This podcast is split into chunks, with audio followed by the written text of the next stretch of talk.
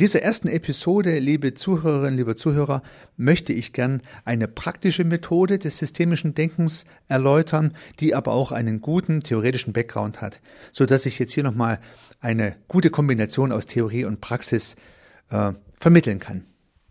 Diese Methode ist tatsächlich eine sehr fundierte Methode. Sie kommt von Erickson und Gregory Bateson. Beide sind systemische Vordenker und haben die Methode des Reframing entwickelt. Reframing nennt sich die Methode, das heißt den Rahmen zu verändern, in dem eine gewisse Sache ist. Ja. Das heißt, irgendeine Sache, ein, ein Sachverhalt, eine Verhaltensweise, ein Ereignis, ein, ein Verhalten eines Menschen beispielsweise, wird durch den Beobachter, beispielsweise durch Sie, mit einem Rahmen versehen. Und dieser Rahmen ist der Frame. Und wir alle machen das. Ja, wir beobachten ein Verhalten zum Beispiel bei einem anderen Menschen, bei einem Mitarbeiter, bei einem Kunden und rahmen diesen Mitarbeiter, diesen Menschen ein.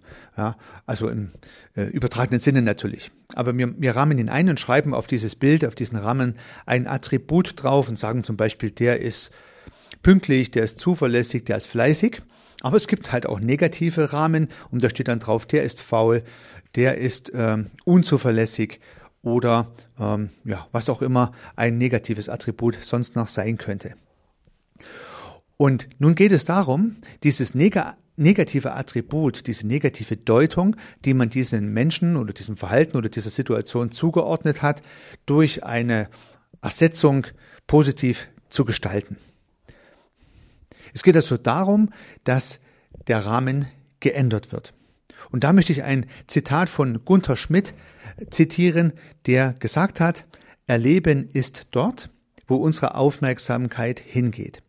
Was schön oder als nicht schön erlebt wird, ist abhängig von unserer Beziehung zum Inhalt.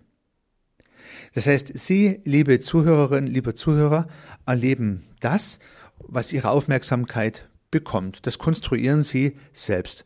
Und wenn Sie einen negativen Rahmen bauen, dann ist der Rahmen ja von einem anderen, der die gleiche Person sieht, vielleicht gar nicht negativ belegt.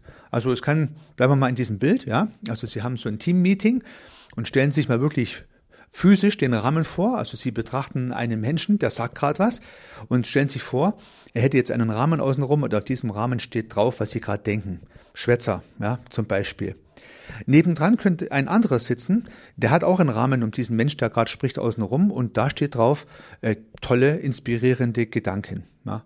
Also zwei Menschen sehen sozusagen äh, die gleiche Sache und geben ihr eine andere Bedeutung, da wo halt die Aufmerksamkeit hingeht. Und das hängt natürlich von diversen Rahmenbedingungen ab, von der Erziehung, von der Sozialisierung, von den Vorkenntnissen und all den Dingen, dass der eine vielleicht sagt, wie inspirierend das ist, was der sagt, und der andere sagt, was für ein Schwätzer das ist, was der gerade sagt. Na? Und diese negative äh, Zuschreibung, also in dem Fall Schwätzer oder faul oder unzuverlässig, die versucht man jetzt im Reframing zu verändern, weil man davon ausgeht, weil es ja auch Fakt ist, dass es die Beziehung zu anderen Menschen nicht gerade unterstützt, wenn der andere mitbekommt, dass man ihn selber negativ eingerahmt hat. Und er bekommt es mit, ja.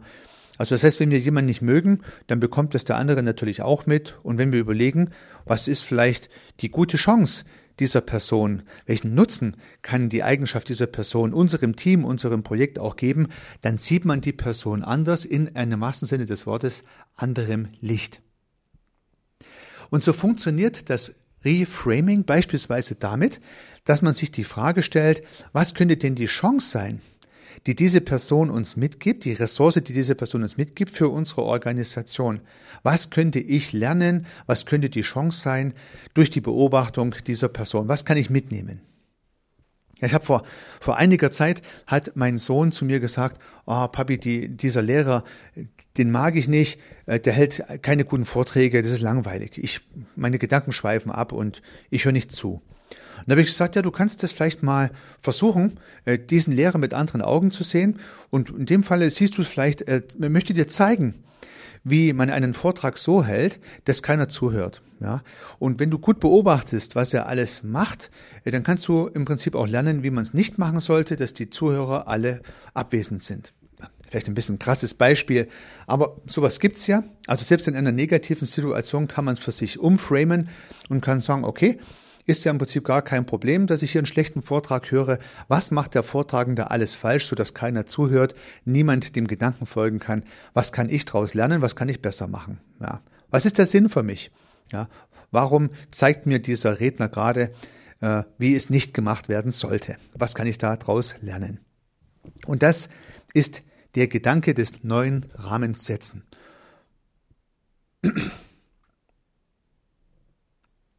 Und so kann eigentlich aus der wüstesten Situation, aus der unkomfortabelsten Situation noch eine positive Situation gemacht werden durch Reframing. Und dann kann ich vielleicht in die Vorlesung bei einem schlechten Professor gehen oder einem Professor mit einer schlechten Didaktik und kann für mich noch mitnehmen, wie ich meine Vorträge zukünftig nicht aufbauen sollte. Das wäre jetzt mal so ein krasses Beispiel an dieser Stelle.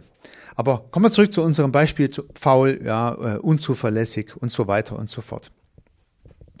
Und da gibt es eine kleine methodische Herangehensweise, wie Sie dieses Reframing versuchen können. Weil zunächst mal muss man ja davon ausgehen, Sie geben ja den Rahmen nicht ohne Grund. Und wenn Sie der Auffassung sind, die Person ist faul, ja, dann ist die Person aus Ihrer Perspektive ja auch faul oder unzuverlässig oder unpünktlich, ja, je nachdem. Es gibt ja gute Gründe, dass Sie es so sehen und die Gründe werden sich auch nicht ändern. Hier geht es nicht darum, die Gründe zu ändern, hier geht es darum, den Rahmen zu ändern. Also, der Neuer Rahmen, wie könnte der aussehen? Also angenommen, auf Ihrem Rahmen steht es drauf, faul, ja. Mittendrin guckt die Person raus, außenrum ein goldener Rahmen, ganz groß steht faul drauf. So, nun versuchen Sie diesen Rahmen neu zu beschriften. Seither steht faul drauf. Und jetzt versuchen Sie sich mal zu überlegen, was das Gegenteil des Wortes ist, was da drauf steht. Bei faul wäre zunächst mal nicht faul und für nicht faul fällt Ihnen höchstwahrscheinlich auch gleich das richtige Wort ein, fleißig. Ja, ein, das Gegenteil von faul ist fleißig.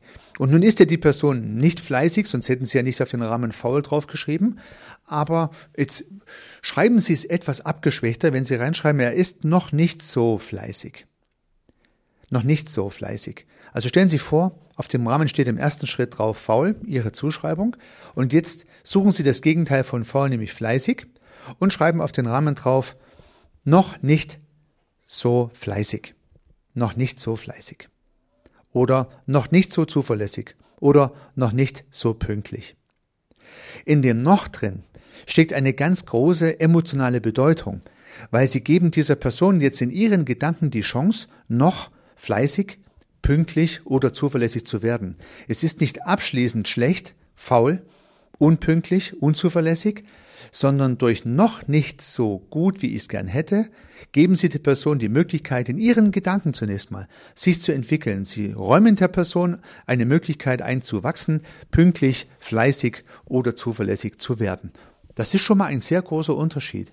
Und tatsächlich ist dieses Wort noch nicht so, ja, das noch, das heißt die Einbeziehung des Zeitverlaufes und das nicht abschließende Beurteilen und Bewerten am Rahmen dieses Menschen, dieser Situation, dieses Sachverhalts ein großes Verändern im Reframing. Vielleicht reicht es schon. Vielleicht sagen Sie dann, okay, die Person ist faul, ursprünglich. Jetzt sagen Sie, die Person ist noch nicht so fleißig, wie ich mir gerne wünsche, aber dann ist schon eine Dynamik drin, ein Prozess. Da bieten Sie in Ihrem Kopf der Person die Möglichkeit, sich auch weiterzuentwickeln. Das ist schon mal eine ganz andere Geschichte. So, nun können Sie noch einen Schritt weitergehen. Das heißt, noch nicht so wäre mal der erste Schritt. Und jetzt können Sie sich trotzdem überlegen, was sozusagen die Eigenschaft, nämlich faul, auch für einen Vorteil bringen kann für diese Person. Das heißt, welche Ressource hat denn diese Person, die sie einbringen kann ins Team, in die Organisation, ins Projekt, wenn sie faul ist? Es gibt ja positive Interpretationen, wenn man das Wort faul mal tatsächlich jetzt auch wirklich reframed, ja. Also zum Beispiel nimmt sich die Person vielleicht Zeit, ja. Achtet die Person auf ihre Ressourcen. Achtet die Person auf ihr Umfeld. Achtet die Person sozusagen auf eine gewisse Ruhe und Distanziertheit zum Thema. Alles das könnte ja mit dem Begriff faul kurz zusammengefasst werden, aber Sie sehen schon, man kann auch positive Worte dafür finden. Ja? Achtet auf Ruhe, achtet auf Pausen, achtet auf die eigenen Ressourcen. Das ist ja an sich positiv. Und wenn Sie jetzt auf den Rahmen draufschreiben, diese Person ist unser Experte für Pausen, für Entspannung und für Ausgleich, Aha, das ist schon ein ganz anderer Rahmen im Vergleich zu faul. Ja, oder unpünktlich, ja. Die Person achtet darauf, eigene Bedürfnisse gut durchzusetzen. Also ein gewisses Maß an Egoismus einzuhalten. Das heißt, wir können von der Person lernen, nicht immer uns von anderen rumschicken zu lassen, sondern auch unsere eigenen Interessen angemessen zu berücksichtigen, das richtige Maß, die richtige Balance zu finden. Und so kann auch einer, der unpünktlich ist, uns zeigen, ja, okay, äh, durch, durch äh, diese Eigenschaft, durch diese Person können wir immer wieder lernen, auch uns selber sozusagen angemessen zu berücksichtigen und nicht immer nur von der Uhr und Terminen und Meetings getrieben zu werden. Und so gelingt es bei fast jeder negativen Rahmung, auch positive Worte zu finden, die eine Ressource dieser Person, die diesen Rahmen hat, darstellt.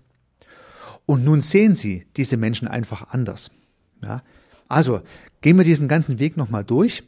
Am Anfang haben sie gesagt, ich habe in meinem Team, in meinem Umfeld, in meinem Projekt, in meiner Kundschaft Menschen, die sind faul, die sind unzuverlässig und unpünktlich. Und natürlich können Sie solche Leute auch im privaten Umfeld kennen. Und es ist an sich kein gutes Menschbild, wenn Sie diesen Rahmen so festhalten. Höchstwahrscheinlich belastet es Sie und es belastet auch die Beziehung zu den Menschen, weil es ist, glaube ich, unstrittig, dass diese Menschen spüren, dass da so eine Zuschreibung stattfindet und Sie das so sehen. Wenn Sie jetzt im ersten Schritt sagen, er ist noch nicht das Gegenteil von dem Wort, was Sie ihm zugeschrieben haben, dann geben Sie der Sache eine positive Entwicklungsmöglichkeit und haben schon mal das Wort faul durch fleißig ersetzt. Er ist noch nicht so fleißig. Das heißt, Sie programmieren sich ein Stück weit positiver und können sich damit besser auf diesen Menschen und seine speziellen Eigenschaften einlassen und werden der Beziehung zu diesen Menschen in ihrem Team, in ihrem Umfeld, in ihrer Familie höchstwahrscheinlich sehr viel Gutes tun. Nun wünsche ich Ihnen mit der Anwendung dieses ersten Modells des Reframings sehr viel Erfolg. Unternehmen Sie was, Ihr Heiko Rössel.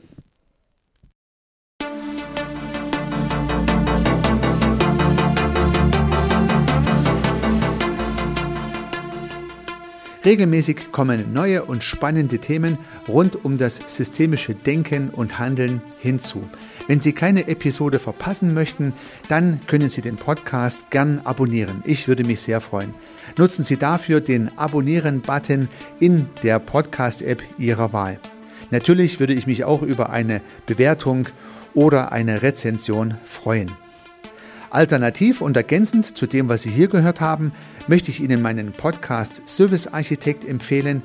In diesem Podcast geht es um die Anwendung systemischer Gedanken und Methoden für die Beratung von Dienstleistungen und Service-Providern. Vielleicht kann Ihnen auch dieser Podcast weiterhelfen. Sie finden ihn in den einschlägigen Plattformen, aber auch auf meiner Website unter www.servicearchitekt.com/podcast. Vielen Dank für Ihr Zuhören. Ich freue mich aufs nächste Mal, Ihr Heiko Rössel.